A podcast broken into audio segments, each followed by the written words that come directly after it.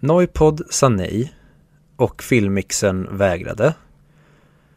Så att Ja. eh, jag antar väl att du och jag får köra på tills det dyker upp någon annan typ filmpodd eller någonting som är intresserad av att göra en switch och byta ut dig mot någon som jag vill leva mitt liv med. Men vi kanske ska utvidga våra vyer och gå till den utländska marknaden. Vi kan ju höra av oss till Slash Filmcast som jag tror är den största filmpodden i världen. Se om de kanske vill göra ett byte. Och så kommer jag in och hello, I am Victor. I like to talk a movie with, uh, I like uh, Wallander and the Beck movies. Fy fan för svensk film. Jag hade njutit av att slippa prata om sånt. Men Det eller, är kanske det. tror tror Ja. att jag och Men om jag och Joe Rogan byter plats, för han är väl största podden i världen just nu. Ja, Om vi byter plats då? vem ska du byta plats med då? Vi måste ju skicka någon. Nej, alltså Joe Rogan tar min plats och så går jag dit så har du och Joe, du och Joe Rogan kör en svensk filmpodd. Ah, det hade varit kul. Jag lär Joe Rogan prata svenska samtidigt som vi ska prata om filmer. Det kan ju bara bli bra. Du sitter där och så blir det the Fredrik Billberg experience. Exakt. Och så får jag ta emot alla hatmejl. Olika saker. För jag tänker det går ju inte, han, alltså, alla som är kändast får ju hatmejl av någon sida. Ja, 100 procent. Han med har väl vi till och får med blivit utmålad för att vara typ så alt-right, fast han tydligt har sagt att han är typ demokrat. Ja. Men till och med vi Ja. får ju hatmejl.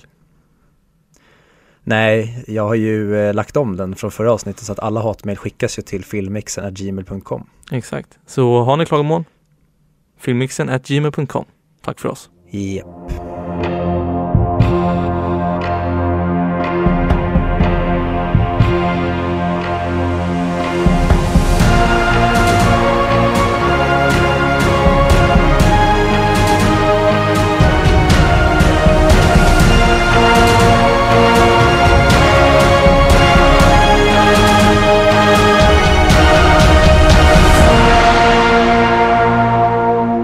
Välkomna till 100 Mic Podcast. Det vill säga podcasten som pratar upp IMDBs topp 100-lista men inte Charlie Chaplin.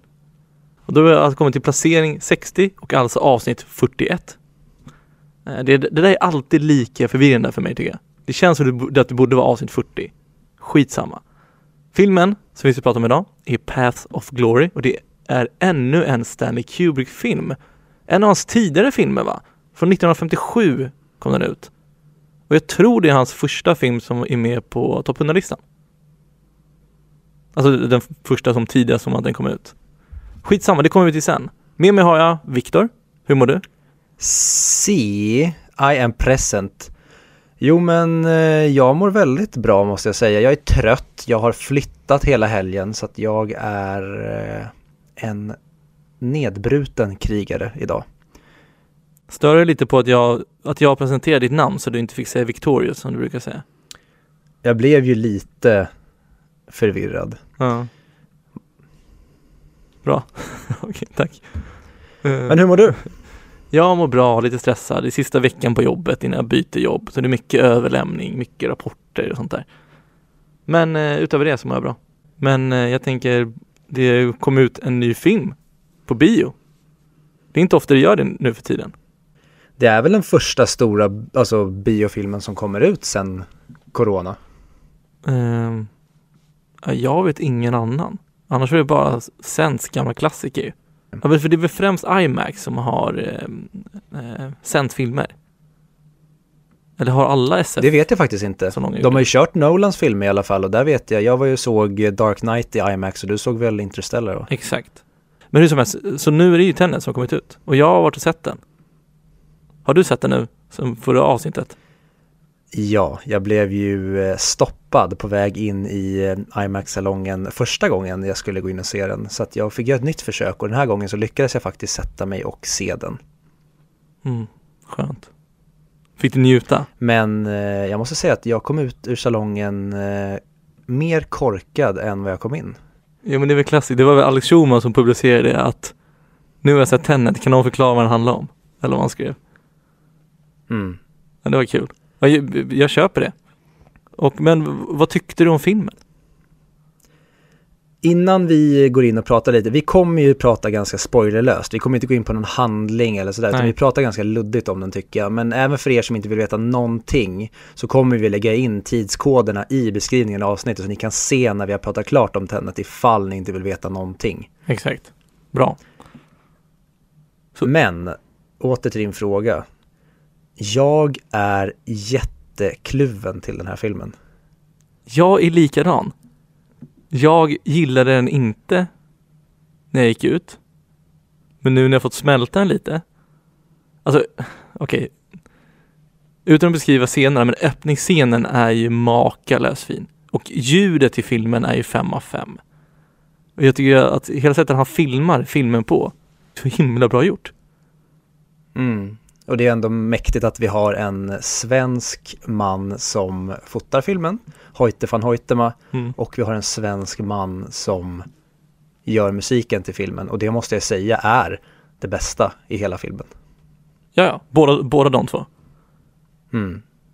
Nej, det är häftigt. Men jag är inte helt såld. Jag tycker att eh, musiken är asball, men ibland tycker jag att den blir lite jobbig när det uppenbart eh, när musiken ska spegla filmen. Jag tänker inte säga mer än så, men alltså hela temat med filmen, när musiken ska nästan spegla det, så blir det ganska jobbigt ibland tycker jag. Men jag tycker att, som jag sa, fotot är otroligt. Som alltid är Nolans filmer gorgeous. Det är ja, bara en fröjd för ögat att kolla på. Men det som jag har absolut svårast med, det är inte själva konceptet eller handlingen av det, utan det är castingen. Okej, berätta mer. Jag tycker inte att eh, Denzel Washington Jr, jag kommer aldrig ihåg vad han heter i förnamn, men Denzel Washingtons son som spelar huvudrollen. Mm. Jag tycker inte, David Washington heter han, ah, skitsamma. Jag tycker inte att han bottnar i den rollen han ska spela för fem öre. Jag köper inte honom i den här rollen alls. Och jag vet att de ger en liten ursäkt till att han är den typen av karaktär som han är. Men för mig så funkar det inte alls. Plus eh, den brittiska skådespelaren som spelar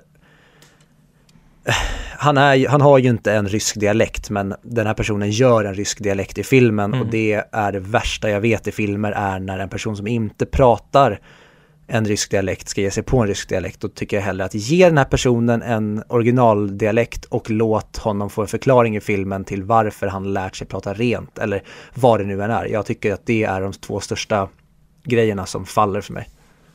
Men det, det finns vad heter han svensken som alltid spelar rysk skurk? Peter Stormare? Ja, exakt, Stormare. Han, Ja. Hans ryska dialekt gillar jag ändå. Ja, men okej, där har vi faktiskt ett undantag som bekräftar regeln tycker Ja. jag. För han var alltid grym på att leverera de här uh, öststatsdudesen. Han, han fick ju alltid, det är samma sak, han är med i Entourage och där spelar han typ israelisk eh, livvaktschef. Och där är han också någon Ja, små, exakt. så här, åt den israeliska dialekten. Så okej, han, han tycker jag ändå funkar, men generellt, speciellt när amerikaner och britter ska göra en europeisk dialekt, funkar aldrig. Och det, jag tycker inte det är ett undantag i Tenet heller. Men jag har generellt svårt för ryssar, öststatare, juggar och sånt i amerikanska filmer. Jag tycker ofta de är ganska överspelade och Mm. lite för hårda och jag tycker inte att Tenet är ett undantag där heller. Nej, det kan jag hålla med om. Men min stora kritik till filmen är att de överanvänder deras gimmick, om man kan säga så. Hmm. Alltså till skillnad från The Shining, när vi pratar om den, så tycker jag att det, Mm. det var mer en grej i bakgrunden som möjliggjorde filmen. Medan i den här så tycker jag det är mer att filmen handlar om deras The Shining. Förstår du vad jag menar då? Mm. Du- Men om du tänker Nolan då, är inte det samma sak i Inception till exempel? Ja, kanske. Men det är kanske är lite annorlunda också att där i, Inception då är det mer att de åker in i en värld. Alltså, att, alltså dröm, att de åker in i drömmen. För säg bara mm, Säg när de förklarar deras gimmick i början. Den scenen Mm. ger ju ingenting till filmen. Nej, och det, det, jag, jag minns den här filmen så dåligt för den är så himla fylld av vändningar fram och tillbaka. Det händer så otroligt mycket.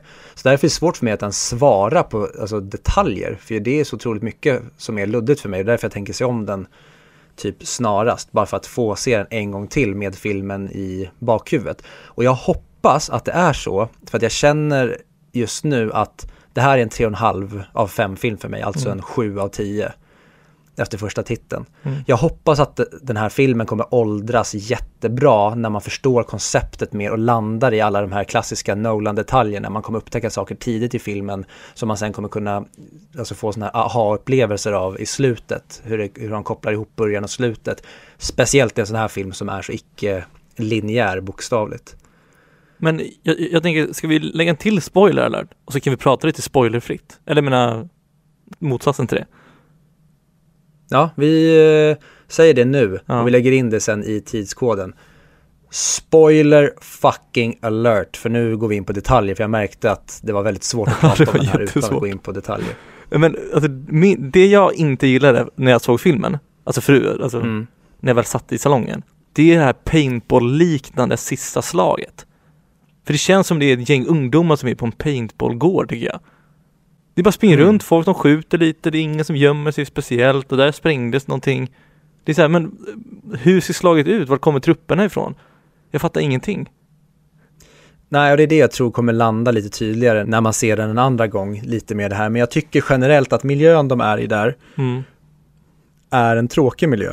Jag tycker inte om sandslag och bara vanliga nästan så här Irak, jag tycker typ Irakkrig, film, filmatiseringar och sånt är det tråkiga som finns att titta på för det händer inte så mycket i sandmiljöer. Även fast Nolan gör det väldigt bra i den här. Men jag håller med det du säger. Men jag kände mig redan så jävla pantad långt innan dess i filmen att jag försökte egentligen bara alltså på något sätt hänga med i vart vi är på väg nu och var vi kommer landa någonstans. För jag, det, jag tycker att den här filmen är ja, men pretty much som hela filmen är. Det är fram och tillbaka, baklänges fram. Vad innebär, vilka regler som gäller här, vad är det här och här? Och det håller jag med dig om att de överanvänder det för till slut blir det väldigt förvirrande och nästan lite den går på tok för mycket sci-fi övernaturligt känns det som. Ja, exakt. Och problemet med tidsresor och tidsresande är att det alltid är för komplicerat att förklara. Även om de försöker i filmen så är det väldigt mycket frågetecken tycker jag. Det är det här, Mm. Det konstiga är att de kan existera samtidigt tycker jag, i samma tid. Ja, det där är också någonting jag verkligen ska fokusera på när jag ser om den. Just det här med att hur kan de här sakerna ske samtidigt? Jag tycker det är en skitball idé, men jag, jag har inte riktigt, man skulle typ behöva göra som förmodligen Christopher Nolan och alla har gjort när de ska producera den här filmen. Behöver, man behöver lägga ut en fet jävla mindmap och Ja. typ en karta och allting för att mappa upp hur det här går till. För den här filmen, bara av en första titt tycker jag att den är för komplicerad för sitt eget bästa. Men det är som jag säger, jag hoppas att det till slut på lång sikt kommer visa att återigen, Nolan är lite smartare än vad vi andra är. Han har tänkt på det här med tidskonceptet lite mer än vad vi har. Och därför har han liksom löst det här väldigt snyggt med att vi kanske har för mycket information under två timmar och 30 minuter för att kunna banka ner det här under en titt. Exakt. Och jag vill också ändå slå slag för öppningsscenen som är när de eh, ska, men det är ju, eh, vad heter det, opera Sitchen i Ryssland, i, Mo- i Moskva. Mm. Alltså hela den öppningsscenen fick mig att tänka att det här kommer vara den bästa filmen som någonsin har gjorts. Jag tycker den var så Ja. jävla bra gjord. Ja. Ja, den är helt otrolig och återigen Nolan öppningsscener. Han har ju gjort, ja men kanske två av de bästa öppningsscenerna som har gjorts i både Dark Knight och Dark Knight Rises. De är otroligt feta. Men eh, ja, jag vet inte. På sikt kanske han toppar det med den här för det som du säger, den är helt, helt, helt otrolig. Mm. Det är bara synd att inte resten av filmen följer det som den lägger upp. Tycker jag. Nej, ja, och det är det. Jag har så svårt egentligen att sätta fingret på vad det är som inte som inte smakade bra. Men som du säger, den, den är bättre nu för mig än vad den var när jag kom ut. Då kände jag en stor besvikelse, men den har vuxit på mig och jag har fått en respekt för den som jag tror kan må bra av att se den ett par gånger till. Det är verkligen motsatsen till J.J. Abrams. Ja, när han gör filmer. Då är den bra när man ser den. Men sen när man gått ut så är det bara, vad fan var han gjorde egentligen? Ja, det sa jag efter, eh, vad heter den, The Rise of Skywalker. Första gången jag såg det så här, fan det här var ju kul, vad roligt vi hade, det här var ju mycket bättre än Last Jedi. Ja, Sen gick jag och såg om den och bara, vad fan är det här? ja men det, tyvärr. Men eh, ja, alltså du, vi kommer, jag, jag ska se den här, nu när vi släpper avsnittet så har jag sett den igen. Så vi kanske kan återkomma till Tenet vid ett senare tillfälle när du och jag kanske har lite mer kött på benen och lite mer att säga om den. För jag känner mig så jävla korkad och det älskar jag med Nolan när han gör och jag älskar det generellt. Det är därför jag älskar mindfuck-filmer. Såg eh, om Shutter Island häromdagen också.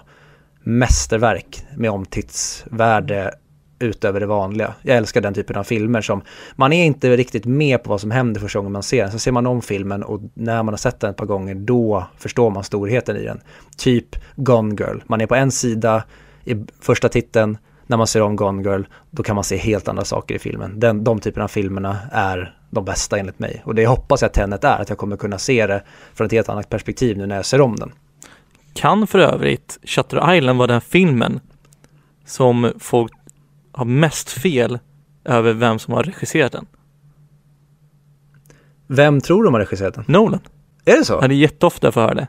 Ja, Shutter Island är också en bra Nolan-film. Men det är inte Nolan som har gjort den. Ja, för övrigt, jävligt rolig grej med den är ju att den kom ju samma år som Inception. Ja, kanske därför.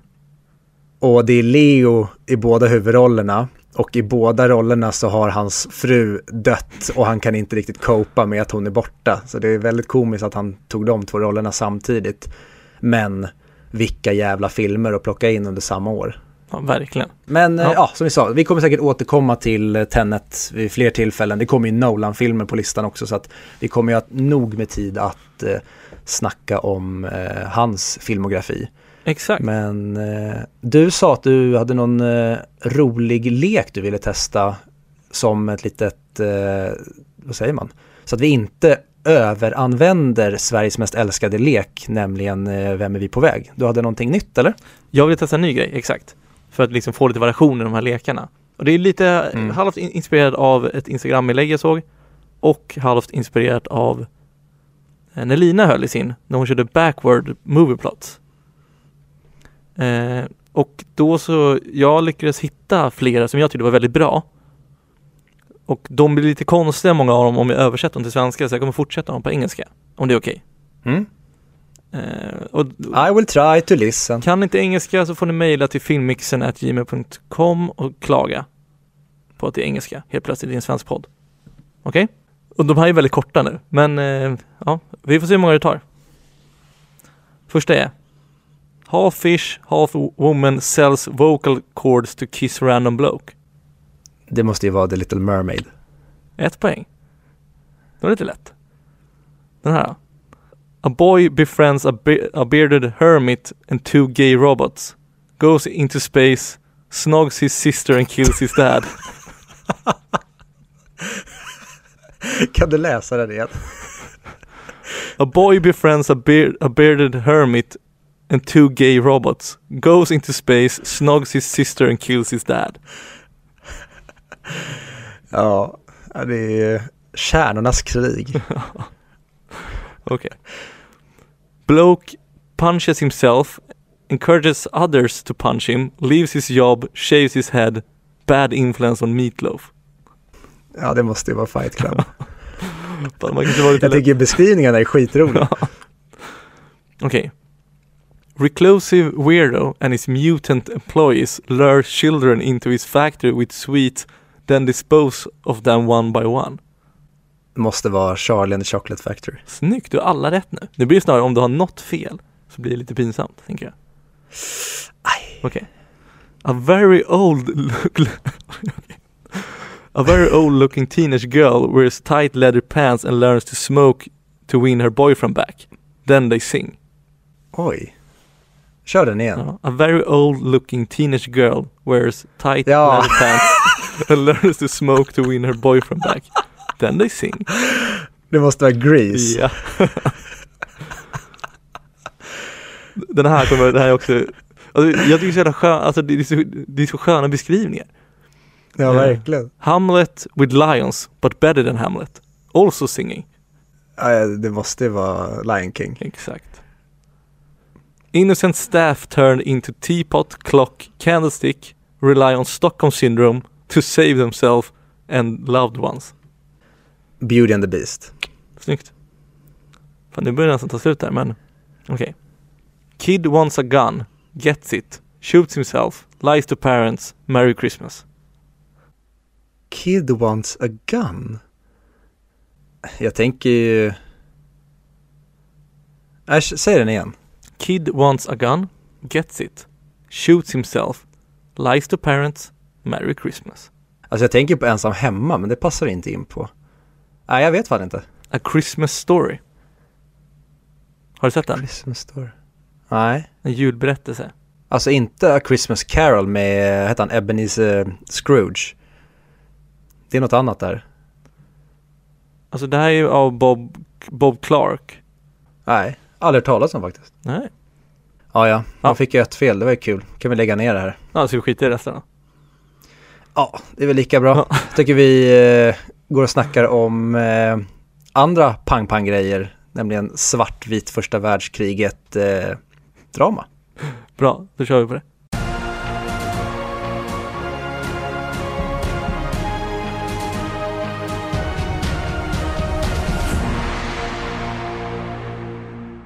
Jag brukar alltid hata att prata i telefon i tunnelbanan.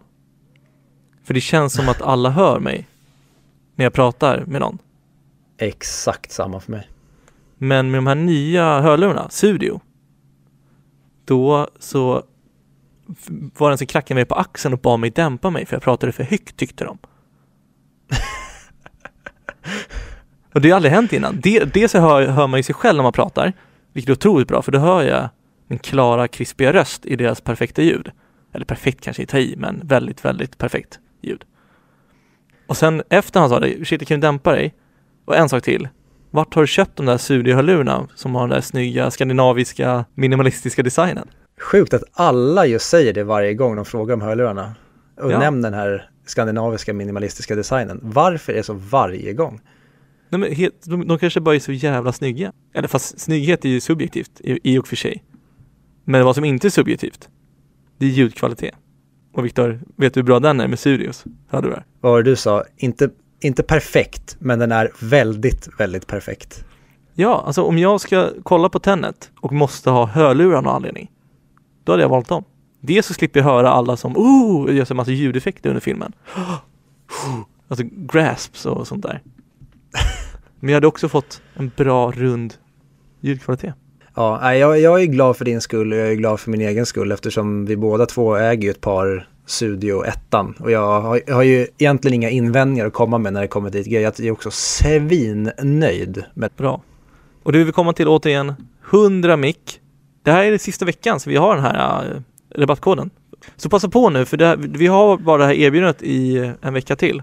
Så skriv in 100 mick, 100 MICC, så får ni 15% rabatt oavsett vad för hörlurar eller om ni väljer deras bärbara högtalare. Jättebra, perfekt att köpa julklappar redan nu skulle jag säga. Eller present eller till er själva. Vad säger du Viktor? Ja, jag håller med. Och nu får man väl en eh, sån här korthållare när man handlar på studio.com. Exakt. Svart, snygg, jättesmidig att ha. Folk börjar nästan tro att vi är oseriösa nu. Korthållaren vet jag inte. Den, den använder jag faktiskt inte själv. Vad ska jag ha i? Det var schysst att få tycker jag. Men Ja, jag använder den. Ja, gör det. Mm. För hörlurarna tycker jag är otroliga. Snygga, sköna, bra ljud, bra batterinivå också. Eller batteritid. Ja, nej men har vi inte öst tillräckligt mycket beröm över dem så synd för er. Jag har inget annat Ja. än bara positivt att säga om det. Jag trodde inte jag skulle vara så positivt överraskad, men jag är faktiskt det. Köp Studio. Studio.com, 100 mic rabattkod. 15 procent. Tack och hej. Hej.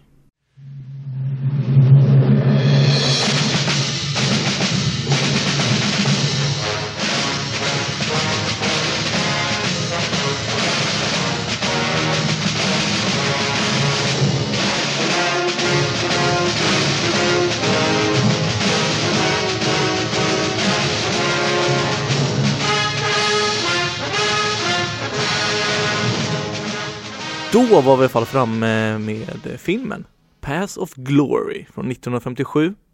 Ännu en Stanley Kubrick-film. Den sista va? Är den sista? Jag tror det.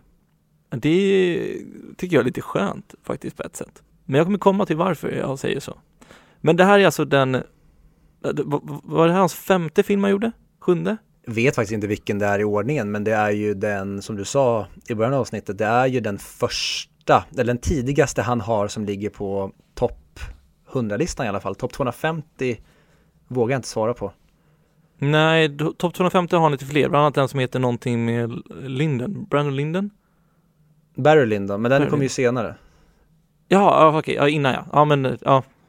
Jag menar bara att han hade fler på 250-listan i alla fall. Mhm.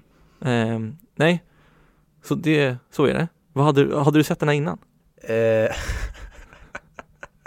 jag brukar ju säga att jag minns den här mycket sämre än vad jag trodde. Ja. Men den här gången så tror jag faktiskt att jag inte hade sett den, för jag förväntade mig att det skulle vara en helt annan film. Jag minns fragment från den här, men det är någon annan film och det ska jag ta reda på vilken det är. Också en svartvit krigsfilm. Jag tror till och med den kan vara polsk eller någonting nu när jag har funderat lite på den. Men jag trodde, jag förväntade mig att det skulle vara en helt annan film än vad det faktiskt var. Så jag har suttit och tänkt på en helt annan film när jag har tänkt på Paths of Glory tidigare. Okej, men tänker du på den här med, eh, åh, typ Västfronten? Det finns en bok eller någonting, typ Brevet till Västfronten eller liknande, som också gjort en film. Inte på västfronten, inte ett nytt. Så kanske den heter på svenska. Jag tror inte det. Jag tror att det är en sån här film som när, när jag väl läser titeln så kommer jag, ja ah, just det, den där. Okej. Men jag trodde att det skulle handla om en person som blir utskickad och typ flyr från trupper en hel film. Okej, Men det var det verkligen inte. nej det var det verkligen inte. Eh, Hade du sett den förut? jag hade inte sett den. Jag hade, jag, jag känner igen postern på, på filmen, men jag hade, jag hade ingen aning om att Stanley Kubrick hade gjort den här. Eller vad den handlar om, eller någonting utöver det. Nej, det är ju verkligen en av de bortglömda Kubrick-filmerna. Men det är för att han har så jävla många kända och bra så att det är ingen som tänker på den här när man tänker på Kubrick. Eh, nej, verkligen inte. Man tänker på the big ones och det sjuka nog är att den här ligger i den, den som ligger högst upp. Ändå. Det är faktiskt otroligt att den här ligger högst upp när typ alla andra är mer kända. Till och med filmer som ja, Barry Lyndon eller typ eh, Lolita eller sådana filmer, Eyes Wide Shut. De vet ju typ alla vilka det är, men ingen skulle ju kunna svara Paths of Glory om man berättar vilken som är den första filmen på, eller högst rankade filmen på IMDBs topp 100-lista. Nej, och jag känner att det går lite emot dem som sa att EMDBs topp 100-lista är bara för de lätt ätade maten som McDonalds eller vad han sa. Lättuggade mediet. Mm. För då borde inte den här ligga så högt upp, Nej, tycker det jag. kanske är en, eh, ett undantag som bekräftar regeln. Så kan det också vara. Kul grej. Alla använder alltid den fel. Har vi pratat om det? Du och jag har pratat om det, jag tror inte vi har pratat om det i podden. Att regeln, alltså undantag som, som bekräftar regeln är till för, alltså alla använder fel. Egentligen så ska det vara Exempelvis är om det står parkering förbjuden på söndagar. Eh, Och då är det, det är en regel att det inte är någon parkering på söndagar Mm. som bekräftar Nej, okej. Skit, ska vi skita i förklara bara? Nej, försök nu. Okej. Okej, om det står ingen parkering söndagar så är det nej. Fan, jag glömmer alltid bort hur jag ska förklara den också. Det här är skitjobbigt. Du kommer inte kli- klippa bort det här, eller hur? Nope. Du kom- Okej.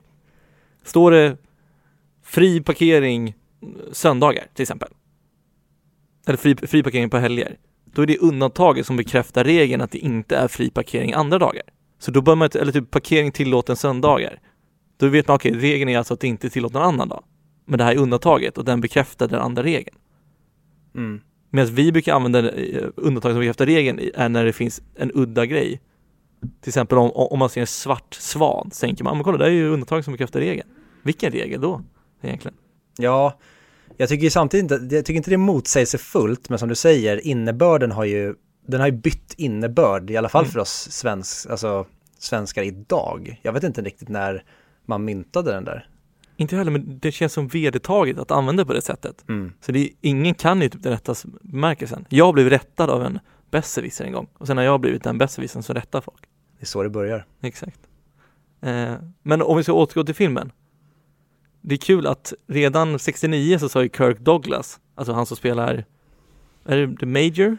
The Captain? Colonel Dax. Eh, att there's, there's a picture that will, that will always be good years from now. I don't have to wait 50 years to know that. I know it now. Om den här filmen. Och kul nog så stämmer det. För 50 år senare så ligger den fortfarande på topp 100-listan. Mm. Rip in peace Kirk Douglas. Han dog väl tidigare i år jag för mig, under corona. Inte av corona, men jag har för mig att han dog under coronaperioden. Okej. Jag trodde alltid, jag såg så jävla likhet mellan han och Buck från Doctor Strangelove. Jaha, ja det har du faktiskt rätt i, de är lika. Jag, blev jätte, jag tänkte jag var tvungen att kolla upp det, är det verkligen han som är Bucken inte? Mm. Eh, Kul grej är ju att han som, eh, vi ska snart gå igenom handlingen på filmen men Mm. bara när jag har det fortfarande på tungan att han som är en av de tre männen som ska, är då eh, anklagade för feghet, mm, han som däckar och de sätter fast på en bår. Mm. Det är ju han som spelar Lloyd i The Shining. Är det? Ja, alltså han i baren. Ja. Jävla sjukt. Mm. Så det är kul att han fick vara med i en Kubrick-film igen. Men eh, vill du gå igenom handlingen lite snabbt?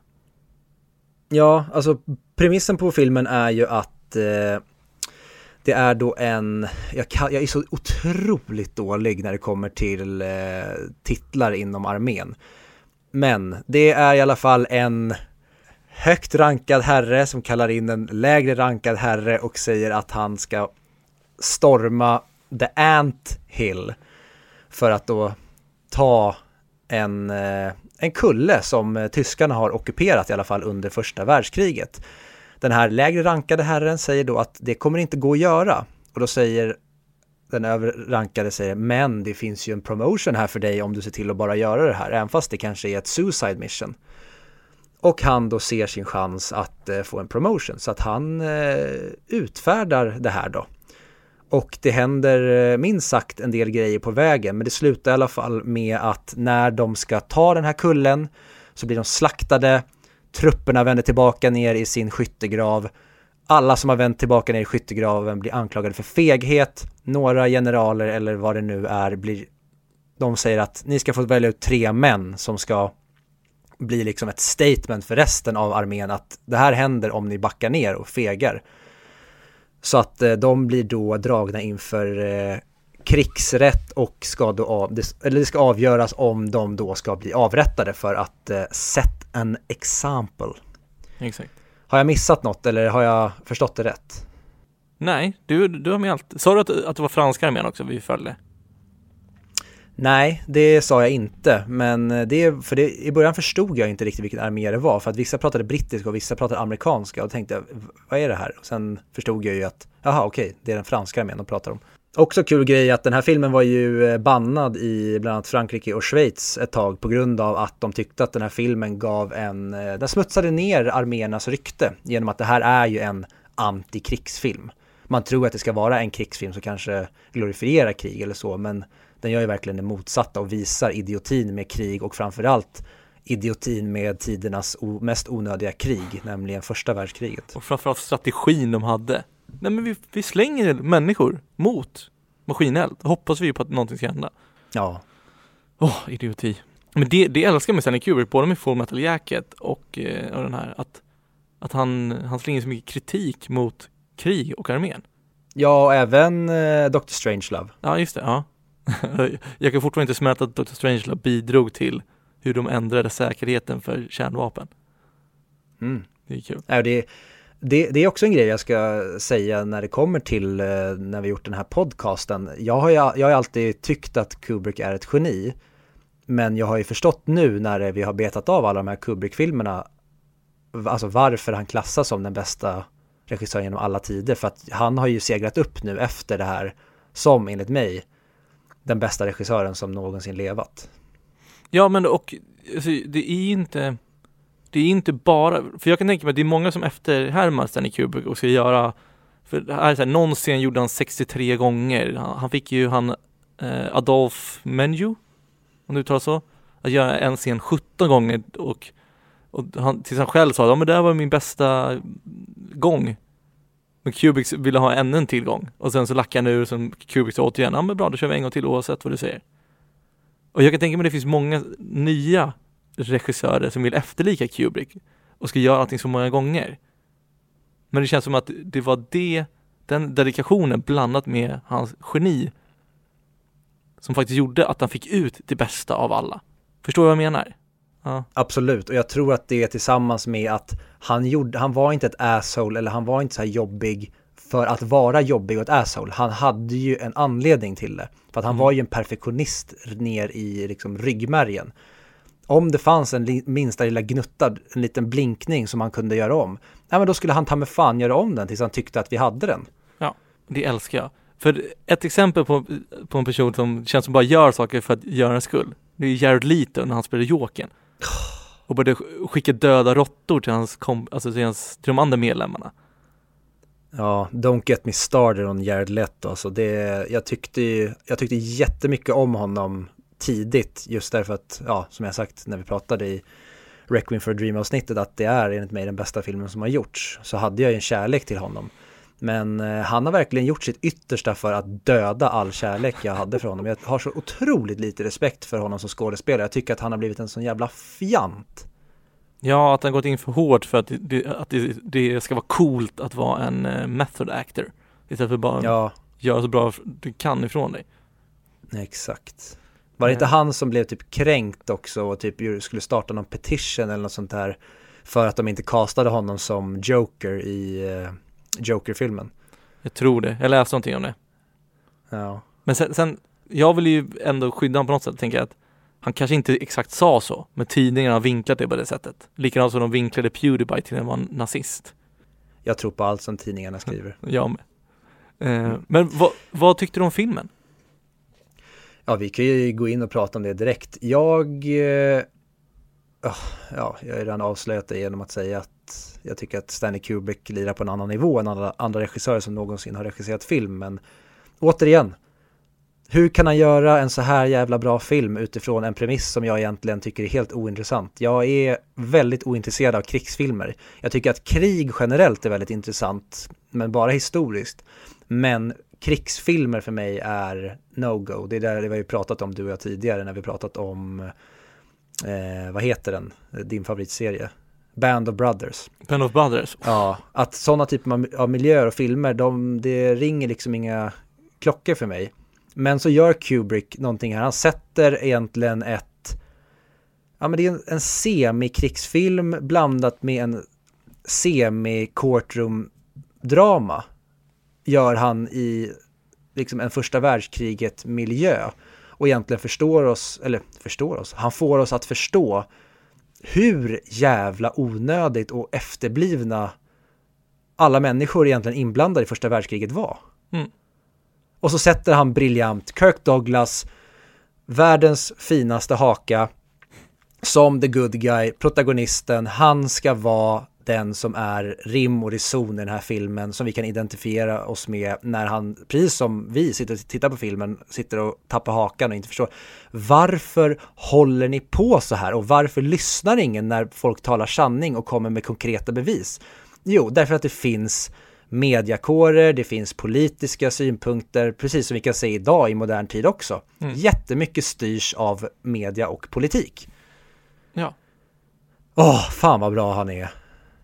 Ja, det var min rant. Vad tyckte du? Den kritiken jag har till Kubrick är att det är inte lättsmälta filmer. Men det är också hans styrka tycker jag. När jag såg den så var jag inte på humöret att se en Kubrick-film. Mm. Så jag fick inte samma, jag tycker fortfarande att det var en jättebra film. Men jag fick inte samma extas som du har fått efter filmen. Jag, jag tror att jag måste ta en till lugn kväll och kolla på den. Och verkligen njuta av, av hur den är utformad och vad den vill förmedla. Mm. För det är en grej jag också ska komma till med den här filmen, att det är ju verkligen inte den Kubrick-filmen jag förmodligen kommer slå på igen. Jag vet inte när jag kommer se om den här för att ja, ska man sätta sig med hans bibliotek och kika igenom vilka Kubrick-filmer jag vill kolla på, då är det ju inte Paths of Glory som är den sexigaste att se om, även fast jag kan uppskatta hur otroligt bra som film den är. Så att jag håller ju med dig där om att det måste vara i Kubrick-mode för att vilja se en sån här film, men är jag i Kubrick-mode också så kommer jag inte slå på den här. Då blir det The Shining, Ice Wide Shut, 2001, ja, kan rabbla upp hur mycket som helst. Och därför så tyvärr, det är därför jag är så förvånad över att den ligger högst upp på listan också, för att den faller i glömska för mig ganska snabbt när jag börjar tänka på Kubrick-filmer. Ja men det, för jag tänkte på det när jag såg den också. För det, jag känner mig lite så här ängslig i kroppen nästan. Och då, efter så kop, återkopplade jag till alltså både 2001, Clockwork, Full Metal Jacket.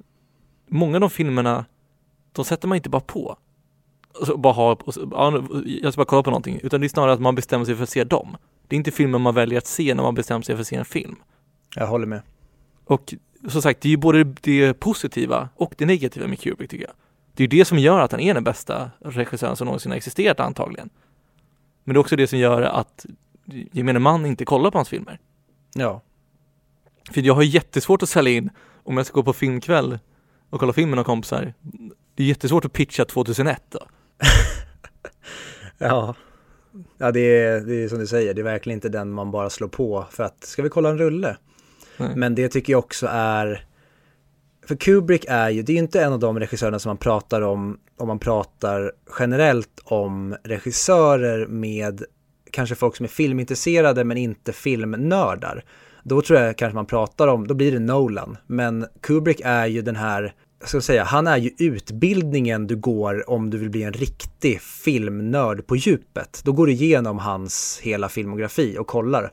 För att genom hans filmer så kommer du börja tänka på ett helt annat sätt kring filmer. Det är mm. inte vanliga ja, men det, om vi tar en eh, regissör som Scorsese, han gör otroliga filmer och är en av de bäst verkande regissörerna idag.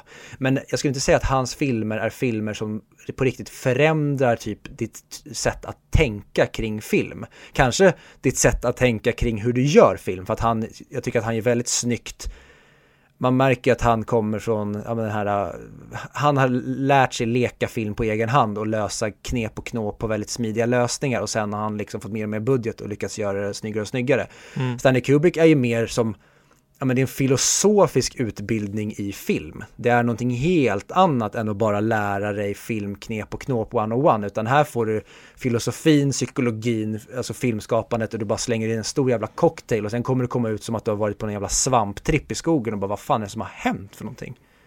Ja, verkligen. Det är därför man fortfarande, när man ser en svartvit film och det, den verkar gammal, man, man fastnar ju ändå i filmen. Mer än vad man borde göra, tycker jag, när man är på ett när man inte är på humör och ser Kubrick så fastnar man ändå för filmen mer än vad man borde göra. Mm. Men jag tänker att, ska vi prata lite kort om filmen om du har någon så här favoritscen eller någonting liknande? För jag, alltså, jag tycker ju att alltså, skådespeleriet är bra som vanligt med Kubrick-filmer. Jag, jag, tycker att eh, Kirk Douglas gör en jättebra roll. Han är ju otroligt likable karaktär. Verkligen. För det känns faktiskt som att han bryr sig om, framförallt för att han bryr sig om sina mannar tycker jag. Och att han, han är inte den där kaptenen som står i, i skyttegraven när de ska storma en till. Han är den som kliver upp först och pushar på alla andra.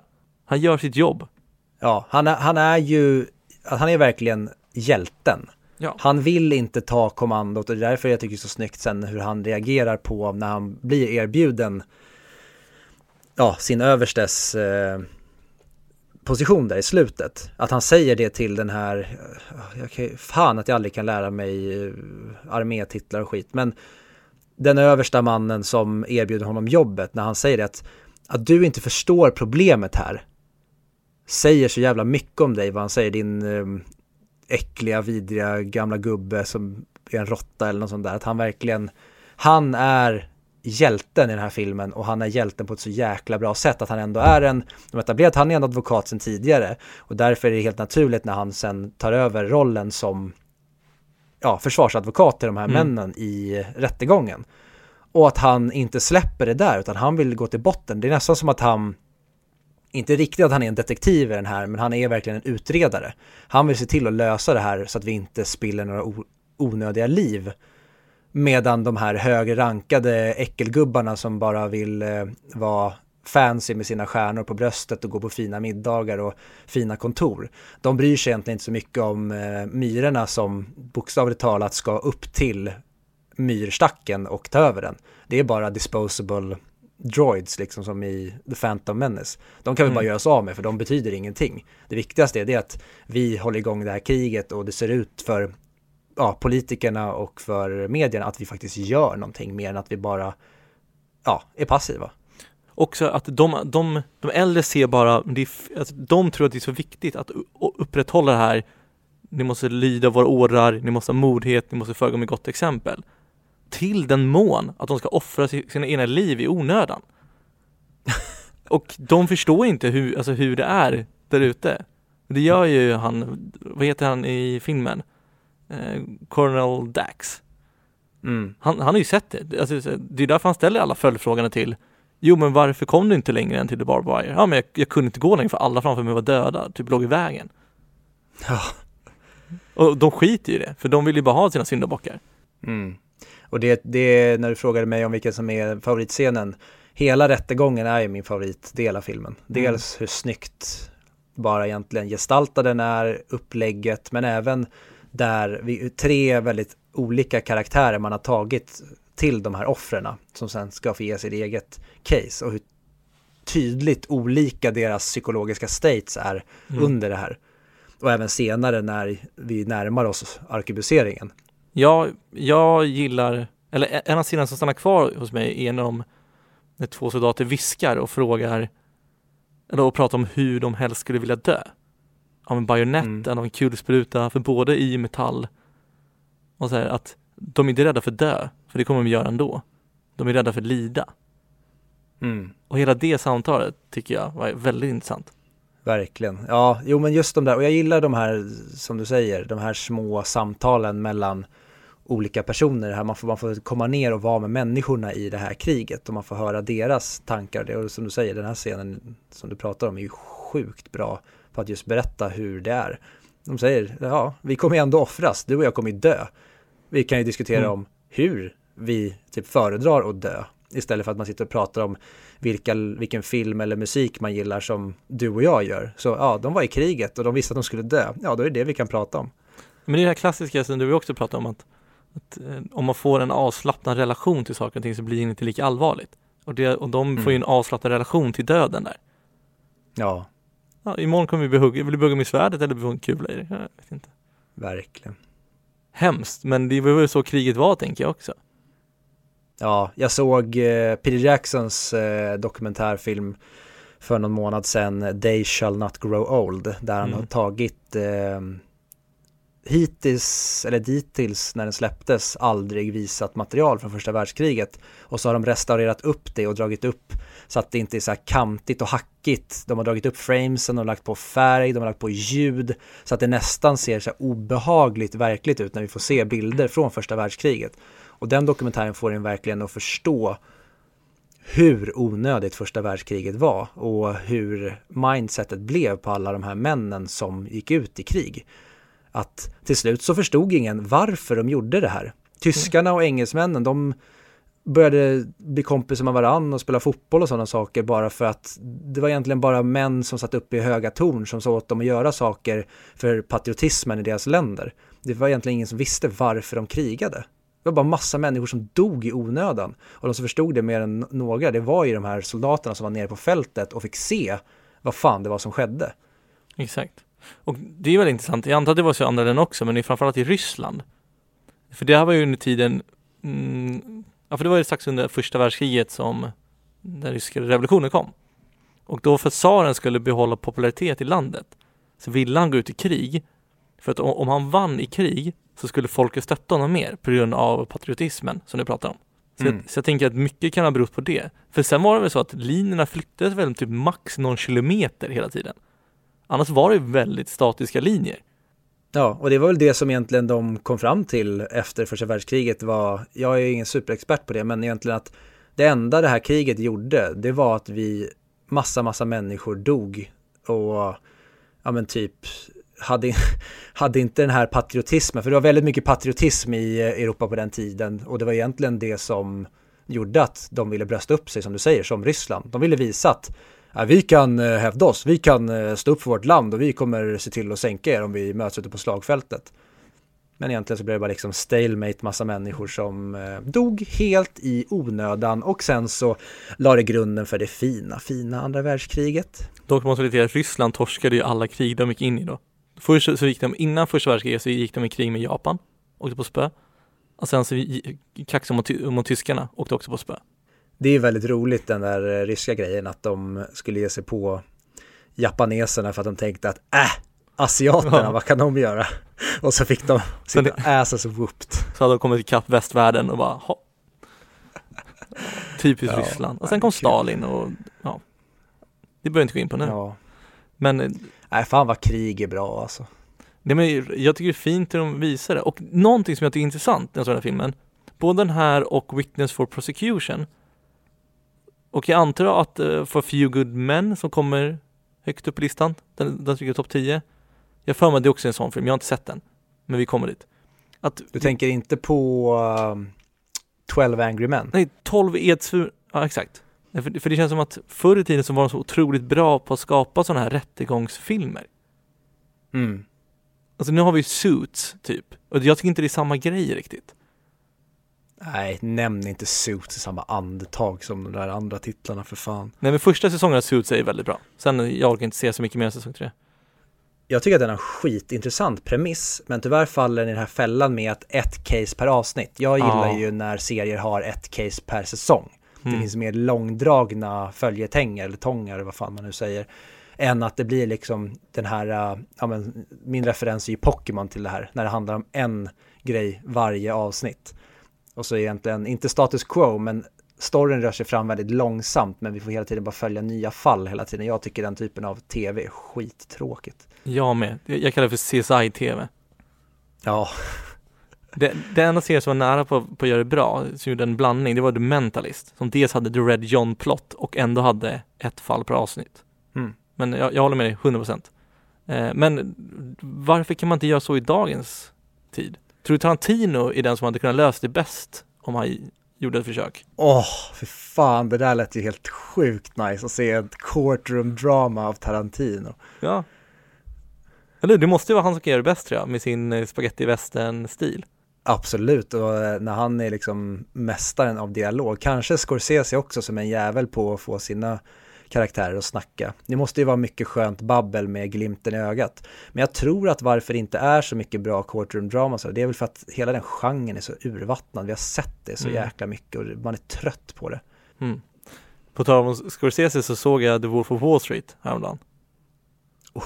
Och det är så kul för nu när jag tänkte på hur uppenbart så positiv den är till vilket svin han är. Ju mer så, så märkte jag det i filmen att det är så här, men det här är jättetydligt att det här att han gör honom verkligen till ett übersvin med flit. Fast ändå hyllar ja. det. Ja men alltså, nej, alltså det är ju en, det är en satir. Han, han, vill ju inte säga att den här snubben är en hjälte. Han vill ju visa hur jävla fucked up det här ja. var. Alltså han, han gör ju det liksom till en over the top grej och det, folk tror ju det att ja, ah, det här älskar alla killar som är mellan 20 och 30 som vill bli säljare på lokala telekombolaget. Deras favoritfilm är Wolf of Wall Street. Ja, må så vara, men då har de ju missuppfattat vad den här filmen är. Du ska ju inte älska Jordan Belford och hylla honom, tycka att han är ett geni. Du ska ju garva åt Jordan Belford och tänka vilken jävla sjuk dåre han är. Exakt. Det, var det, det märkte man så tydligt nu när man hade det i baktanken. För det, det hörde jag också när jag såg det första gången. Att folk ja, pratar om det. Skitsamma, det är inte det vi ska prata om. Jag tycker bara var intressant ja. när jag såg den. Jag ville komma med den inputen. Ja, Wolf of Wall Street, mästerverk. Ja, verkligen. Men om vi säger så här, alltså, känner du att, att det, för jag älskar ju att den bara är en timme och 28 minuter. Jag tycker det är så lagom med den här filmen. Mm. Perfekt speltid. Känner du att det är någonting du saknar i filmen eller någonting du hade velat gjort annorlunda? Nej, egentligen inte. Det är därför jag tror att den funkar så jäkla bra, för du får lite krigsscener som också är gorgeous. Mm. Du får, eh, ja men som jag sa, den är så många olika delar, så många olika filmer i en. Att du får se massa, du får se skyttegravarna, du får se när de stormar natt eller nattetiden här, de ska komma närmare det en till.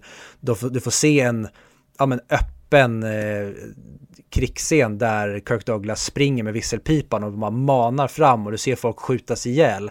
Men sen så får du även det här stillsamma, han rör sig i de olika miljöerna i basen, han pratar och förhandlar, han försöker göra lite den här detektivgrejen, han försöker hjälpa de här anklagade eller utpekade männen som kommer få bära hundhuvudet för allt det här.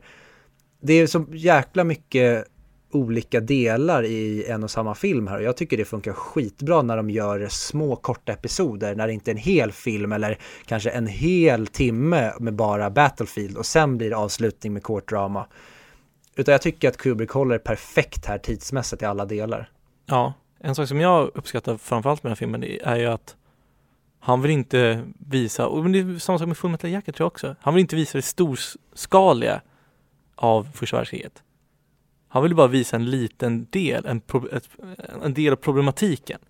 Han vill inte glorifiera eller filmatisera alltså verkligheten. Han vill ju spegla den så tydligt han kan och så intressant han kan. Det är en krigsfilm, men det är en antikrigsfilm. Exakt. Han vill visa idiotin med krig. Och bara där, alltså, Mm. ja, du kan ju självklart porträttera snygga slag och det måste ju fortfarande vara en verklig och trovärdig miljö och därför måste du visa hur onödigt det var när man bara ser de här människorna bli bombade som flugor när de springer upp på skyttegravarna. Så att vi ska förstå hur onödigt det var och hur idiotiska de här övre officergubbarna var. Hur dumma i huvudet de var när de bara skickade ut de här unga männen i slaget. Och när han ville bomba sina egna trupper. Ja, ja, ju- fan det hade jag ju glömt bort. Ja. Också briljant. Och sen att det inte, man tror ju att det kommer sen komma tillbaka, vilket det gör, och kommer rädda de här männens liv. Men jag tycker också det är så briljant hur det inte förändrar någonting förrän i slutet. De här människorna måste ändå dö för att visa och statuera det här exemplet. Men det är inte det det här handlar om, utan korruptionen finns ju ändå där. Ja, jag, jag gillar det också. Jag, jag tycker det är svårt att prata mer om den här filmen för det, alltså, den gör det den ska. Slutscenen, Vilken tänkte du på? eller är det, jo det är slutscenen, när Kirk Douglas Dax står utanför den här baren och den här tyska kvinnan börjar sjunga och först ser vi de här uh, testosteronpumpade männen sitta och gorma och Mm. hon gråter och man tror att vad fan kommer det här bli för någonting obehagligt? Och så gör Kubrick det han gör så jävla bra. Han vänder hela det här till att männen sitter och gråter och Mm. nynnar med när hon sjunger. Oh, jag, jag var gåshud nu. Ja, Jävla bra scen det är. otroligt. Ja, men det är också återigen speglar bara hur jobbigt de här har egentligen. Med hur de verkligen Mm. gör allt de kan för att hålla sig samman. Likt en stressad person på sin arbetsplats som konstant verkligen ska leverera, producera. Jag tänker att det, är så för dem. De vill visa mod, de vill vara tuffa, de vill alltså, visa kamratskap. Men där så blir det för mycket för dem. Där så får de se någonting så otroligt vackert och bara känna att de lever bara i nuet där. De är i sin egen bubbla och lyssnar på när hon sjunger. Magnifikt. Ja. Ja är jätte, jättefint. Det är nästan som att Kubrick tar dem från de här, om de har blivit hundar som bara ska ut och slita sönder köttstycken i kriget. Och så är det som att hennes sång och det här i den scenen så vänder Kubrick dem från att vara de här, ja men bara djuren till att känna in allt det här, var de faktiskt är någonstans. Och vad de kommer, att de pretty much ska kliva ut och alla de kommer bli ihjälskjutna. Nej, jag, jag har ingenting negativt att säga om den här filmen. Eh, Alltså min enda ne- negativa kritik är att det, ja, det är mycket beror på hur jag var när jag såg den också, men just att det är en Kubrick-film, jag hade svårt att sätta mig ner och verkligen koncentrera mig på den. Jag, jag hade, mitt intresse var svårfångat, skulle jag säga. Kul. Jag var på Fotografiska museet häromdagen Mm. och då, det jag störde mig på allra mest där, det var att vissa bilder var otroliga. Men jag kunde inte säga vad det var som skilde dem till kanske amatörbilder man ser på Instagram eller på Pinterest eller vad som helst. Och det finns en, alltså pricken över i alltså som inte går att, att poängtera ut. Och jag tycker att Kubrick har den pricken över i på sina filmer. Det är någonting som jag inte vill veta vad det är, men det är någonting som finns där som gör att de sticker ut och är bättre. För jag Mm. och, som sagt, jag vill inte veta vad det är. Det är precis samma sak som när man ser ett coolt eh, magitrick. Så fort du vet hur det magi, magitricket är gjort så är det inte coolt längre. All mystik, all mm, fantast bakom det försvinner. Och jag tänker att det är lite så med filmskapande också. Och framförallt Kubrick. Ibland vill man bara luta sig tillbaka och njuta av hans filmer utan att behöva säga exakt vad det är som gör den så otroligt bra. Typ Clockwork Orange. Vad, vad, vad var det som gjorde den här filmen så otrolig? Jag vet inte, men den är det. Ja, det var allt. Verkligen. Men eh, ja, om du känner dig klar så kanske vi ska kliva in på betyg. Vill du börja? Jag kan börja. Jag tycker fortfarande det är ett, ett mästerverk. Men det är inte det klara mästerverket som The Shining var, eller liknande. Och jag kan inte ge en hög, den kan till och med sjunka ett poäng till nästa gång jag ser den. Men just nu så ligger den på 9 av 10 av mig. Mm. Hu- eh, Mick, mässigt då? Nej men mick så kommer det ligga långt ner, men frågan är hur långt ner? Men den är ändå på mick. Men jag tänker att 9 är på mick. Mm. Men säg, alltså jag garderar ligger på 100 eh, och sen så kanske den åker ut, kanske inte. Som sagt, jag, må, jag måste se den här igen. Fan, jag Mm. hatar att Ja, jag alltid blir, jag blir alltid mer taggad på att se filmen när vi pratar om den.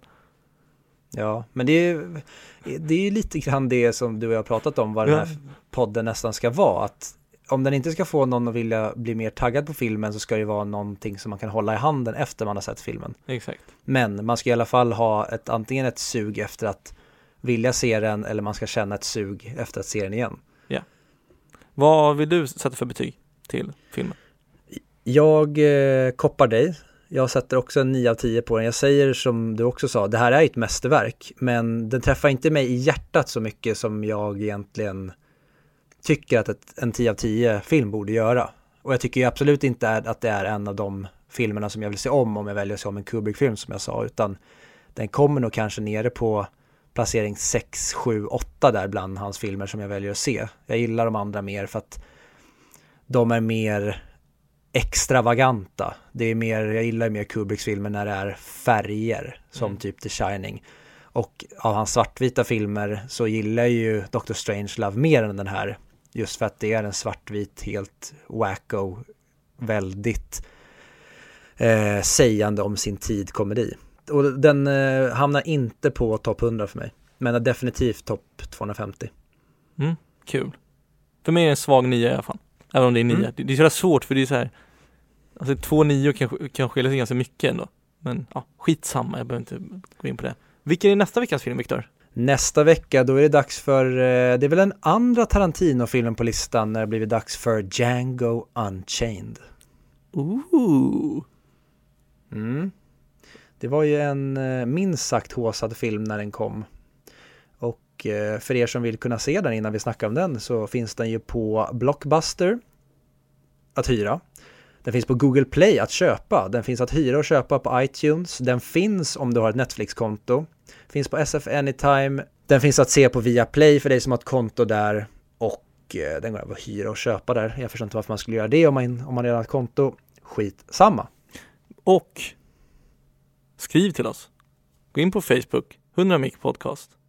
Gå in på Twitter, skriv. Instagram funkar också att skriva på. Eller mejla oss på 100micpodcast.gmail.com. Förutom när ni har kritik. Vilket ska man mejla till då, Viktor? Filmmixen gmail.com. Bra. Allt hat. Inte ens kritik, bara hat. Ja, skriv bara något, något taskigt. Skriv som en Ja, någon- klassisk enstjärna review på E IMDB. Ni gillar den inte bara helt enkelt. Den sög.